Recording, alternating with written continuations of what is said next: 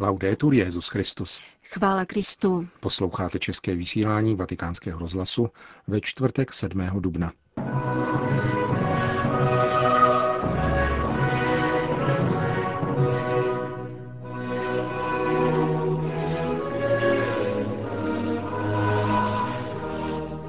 Církev dnes potřebuje svědky a mučedníky, řekl Petrův nástupce v homilí přidaním v kapli domu svaté Marty. Tiskové středisko svatého stolce oznámilo, že papež navštíví 16. dubna řecký ostrov Lesbos. Římský biskup se setkal s delegací Světové metodistické rady, která otevřela v Římě svůj úřad. To jsou hlavní témata našeho dnešního pořadu, kterým provázejí Milan Glázer a Jana Gruberová.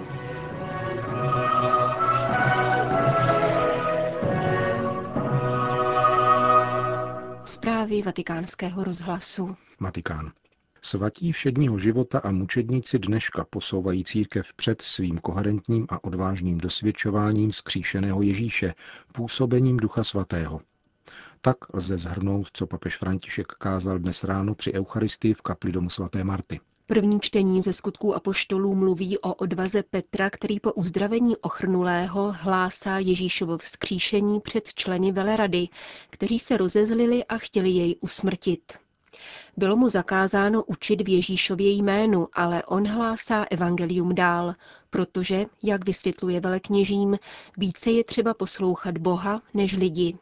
Tento odvážný Petr, řekl papež, nemá co dočinění s oním zbabělým Petrem z večera zeleného čtvrtku, kdy ze strachu třikrát zapřel pána. Nyní Petr mocně dosvědčuje. Křesťanské svědectví, poznamenal dále, vede toutéž Ježíšovou cestou, dává život. Křesťan tím či oním způsobem žije v pravém svědectví. Spojitost života s tím, co jsme viděli a slyšeli, je vlastním počátkem svědectví. Křesťanské svědectví je však něco jiného. Není jenom toho, kdo svědectví vydává. Křesťanské svědectví je vždycky vydáváno ve dvou. My jsme svědky těchto událostí, stejně i Duch Svatý, říká svatý Petr. Bez Ducha Svatého neexistuje křesťanské svědectví, poněvadž křesťanské svědectví, křesťanský život je milost, kterou nám dává Pán Duchem Svatým. Bez ducha, pokračoval papež, nedovedeme být svědky. Svědkem je ten, kdo je koherentní s tím, co říká, co dělá a s tím, co dostal, tedy s duchem svatým. Toto je křesťanská odvaha. Toto je svědectví. Je to svědectví mnoha našich dnešních mučedníků, vyhnaných ze svojí země, prchajících, pronásledovaných a podřezaných. Mají odvahu vyznávat Ježíše ve chvíli smrti. Je to svědectví křesťanů, kteří žijí svůj život seriózně a říkají, nemohu to udělat, nemohu někomu ublížit, nemohu podvádět, nemohu vést polovičatý život. Musím vydávat svědectví. A tímto svědectvím je říkat to, co ve víře viděl a slyšel, tedy Ježíše Krista, působením Ducha Svatého, kterého dostal darem. V těžkých chvílích dějin, řekl dále papež, se říkává, že vlast potřebuje hrdiny. A je to pravda, je to správné. Co však dnes potřebuje církev? Svědky, mučedníky. Právě svědky, tedy svaté všedních dnů, žijící řádně a koherentně. A také ty, kteří svědčí až do konce, až do smrti. Ti jsou živou krví církve. Ti posouvají církev před. Svědkové, kteří dosvědčují, že Ježíš vstal z mrtvých, že Ježíš je živý a svědčí důsledností svého života a duchem svatým, kterého dostali darem. Končil papiš František raní kázání v kapli domu svaté Marty. Vatikán. Svatého otce Františka dnes navštívil chorvatský předseda vlády, pan Tihomír Oreškovič. V srdečném rozhovoru bylo poukázáno na dobré existující vztahy mezi Svatým stolcem a Chorvatskou republikou a potvrzena společná vůle k pokračování konstruktivního dialogu o tématech souvisejících se vztahy mezi církví a občanskou společností. Mluvilo se také o významné úloze, kterou chorvačtí věřící přisuzují postavě blahoslaveného kardinála Aloise Stepinace a o podmínkách, v jakých žije chorvatská menšina v Bosně a Hercegovině. Při diskuzi o širších mezinárodních a regionálních otázkách bylo vyjádřeno znepokojení nad humanitární krizí, kterou způsobuje migrace a příliv uprchlíků z Blízkého východu.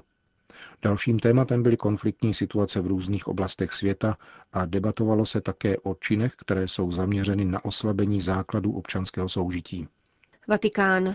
Papež František navštíví ostrov Lesbos v sobotu 16. dubna. Vatikánské tiskové prohlášení potvrdilo, že svatý otec přijal pozvání konstantinopolského ekumenického patriarchy Bartoloměje a řeckého prezidenta a navštíví uprchlíky, kteří se zdržují na tomto ostrově. Kromě patriarchy Bartoloměje bude Petrova nástupce doprovázet také aténský arcibiskup Hieronymus II. Vatikánský tiskový mluvčí k papežově cestě do Řecka dodává.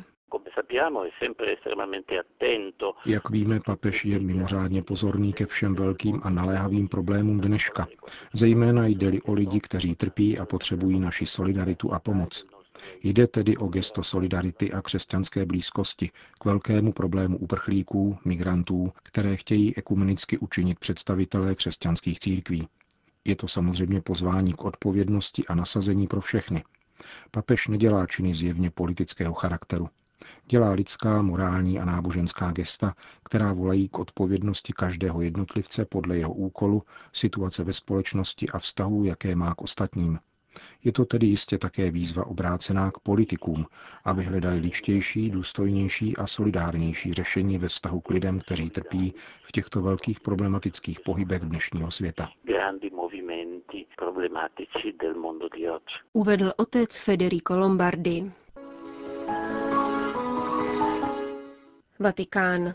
Setkáváme se sjednoceni ve víře, že Ježíš je pán a že ho Bůh vzkřísil z mrtvých. Tato křestní víra z nás činí skutečné bratry a sestry, řekl papež František v promluvě k delegaci Světové rady metodistů, Evropské rady metodistů a Britské metodistické církve, kterou přijal na zvláštní audienci. Petrův nástupce přivítal zprávu o otevření ekumenického úřadu této církve v Římě, které, jak řekl, je znamením společného přání překonat překážky, které brání plné jednotě obou církví. Modlím se k pánu, aby požehnal práci tohoto úřadu a aby se tak mohl stát místem přínosných setkání metodistů a katolíků. E Papež připomněl, že katolicko-metodistická spojená teologická komise působí už 50 let do konce letošního roku se má objevit společný dokument o povolání ke svatosti.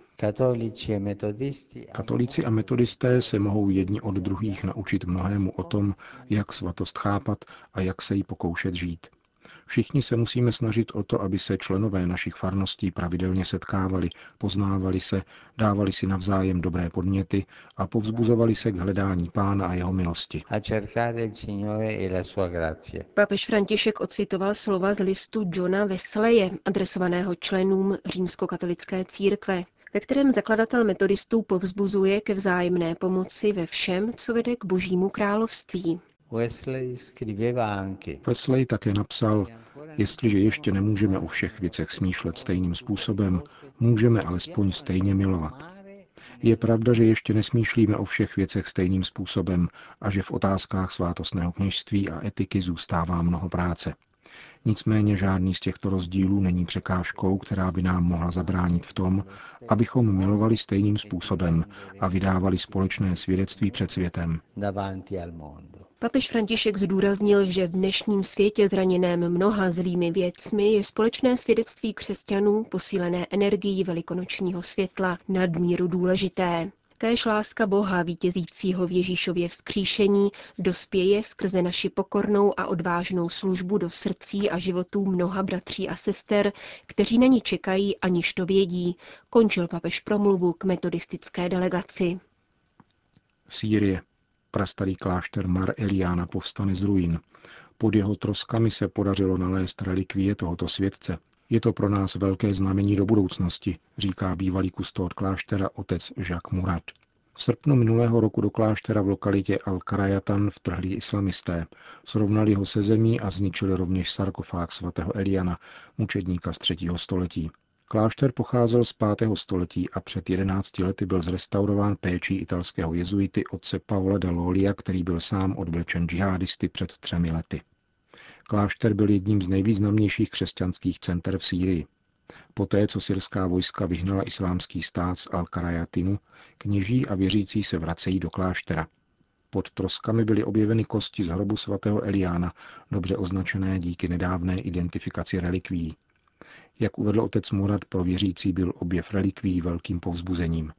Viděli, že světec neopustil tuto svatou zemi. Kolem něho bude obnoven také život milosti. A bude to velké znamení požehnání pro celou naši církev, řekl otec Murad. Japonsko. Po třech stoletích byl v Japonsku objeven hrob posledního misionáře země vycházejícího slunce. Don Giovanni Battista Sidoty pocházel ze Sicílie a k japonským břehům přirazil v roce 1708. I hned byl zadržen a při výslechu podal důkladný výklad katolického náboženství i evropské historie. Jehož záznam se zachoval v rukopise objeveném v polovině 19. století. Šogůnův poradce Arai Hakuseki, který výpověď zapisoval, chtěl misionáře propustit. Nakonec byl odsouzen k mírnému vězení. Poté, co obrátil na křesťanství japonský manželský pár, byl však spolu s konvertity odsouzen k smrti v jámě. Hovoří františkán otec Mario Tarcísio Conducci. Drželi ho ve vězení přes tři roky. Bylo to vězení pro dobře situované lidi. Když dva staří manželé, kteří tam sloužili, viděli jeho chování, požádali ho, aby jim vyprávěl o své víře a posléze, aby je pokřtil. Konverze však byla považována za zločin a když se o ní vláda dozvěděla, nechala ho uvrhnout do díry o rozměrech 140 x 180 cm, hluboké 3 metry a pokryté poklopem, kde každý den dostával jen trochu vody s rýží. Totež se stalo i pokřtěným manželům. Don Sidoty je prý povzbuzoval křikem, odvahu, ráj je blízko, držte se pevně své víry. Když ho Araj Hakuseki slyšel takto volat, usoudil, že se zbláznil. Nechápal, jak by někdo mohl takto zemřít pro víru. Don Sidoty nebyl jezuita, jak se o něm někdy milně uvádí, upřesňuje otec Konduči. Byl diecézním knězem z Palerma. Po jeho smrti se další misionáři objevili v Japonsku až kolem roku 1860. Relikvie tohoto mučedníka byly objeveny před dvěma lety při kopání základů a v úterý 5. dubna byla jejich identita definitivně potvrzena. Otec Konduči, který k identifikaci pozůstatků italského misionáře osobně přispěl a účastnil se oficiální prezentace, se nedokáže ubránit radosti. 300 let byla tma. Nyní náhle vychází nádherné slunce. Jsem moc rád. Toto slunce přichází v roce milosedenství. Je mi 82 let a teď jsem omládl o 40. Před zahájením konference jsem požádal zřízence, který relikvie přinesl, aby je položil na stůl a takto jsem se japonsky modlil. Děkuji ti, pane, za tento dar mučedníka Sidotyho. Děkuji, že si nám dal rozpoznat, že tyto kosti, které dnes uctíváme, jsou skutečně jeho. Je to opravdu úžasná, překrásná a mimořádná zpráva.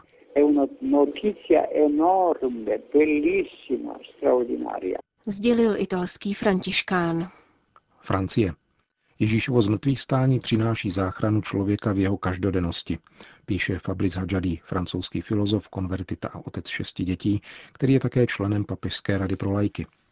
V rozhovoru pro deník Le Figaro mluví o ohrožení lidství, které přichází skrze dvojí dnešní antizvěstování. Za prvním stojí technicismus, který nabízí parodii nového člověka, redukovaného na techniku a naprosto na ní závislého. Druhým antizvěstováním je islamismus, kde se anděl Gabriel už nezjevuje Marii, nýbrž Mohamedovi, a nikoli proto, aby velebil lidství, nýbrž aby je podrobil zákonu, který jej zbavuje odpovědnosti. V obou případech se tu setkáváme s odmítnutím lidské situace, jeho dramatu, těla a svobody. Bůh se však stává židovským tesařem, zabitým v 33 letech. Po zmrtvých stání se neobjevuje v podobě hrdiny, ale obyčejného člověka, který vypadá jako zahradník či poutník a usedá se svými učedníky u stolu. Bůh totiž přichází, aby zachránil své stvoření v tom, co je nejvíce lidské. Protože právě každodenní a obyčejný život člověka je největším dílem stvořitele, říká Fabrice Hadjadi pro deník Le Figaro. Končíme české vysílání vatikánského rozhlasu. Chvála Kristu. Laudetur Jezus Christus.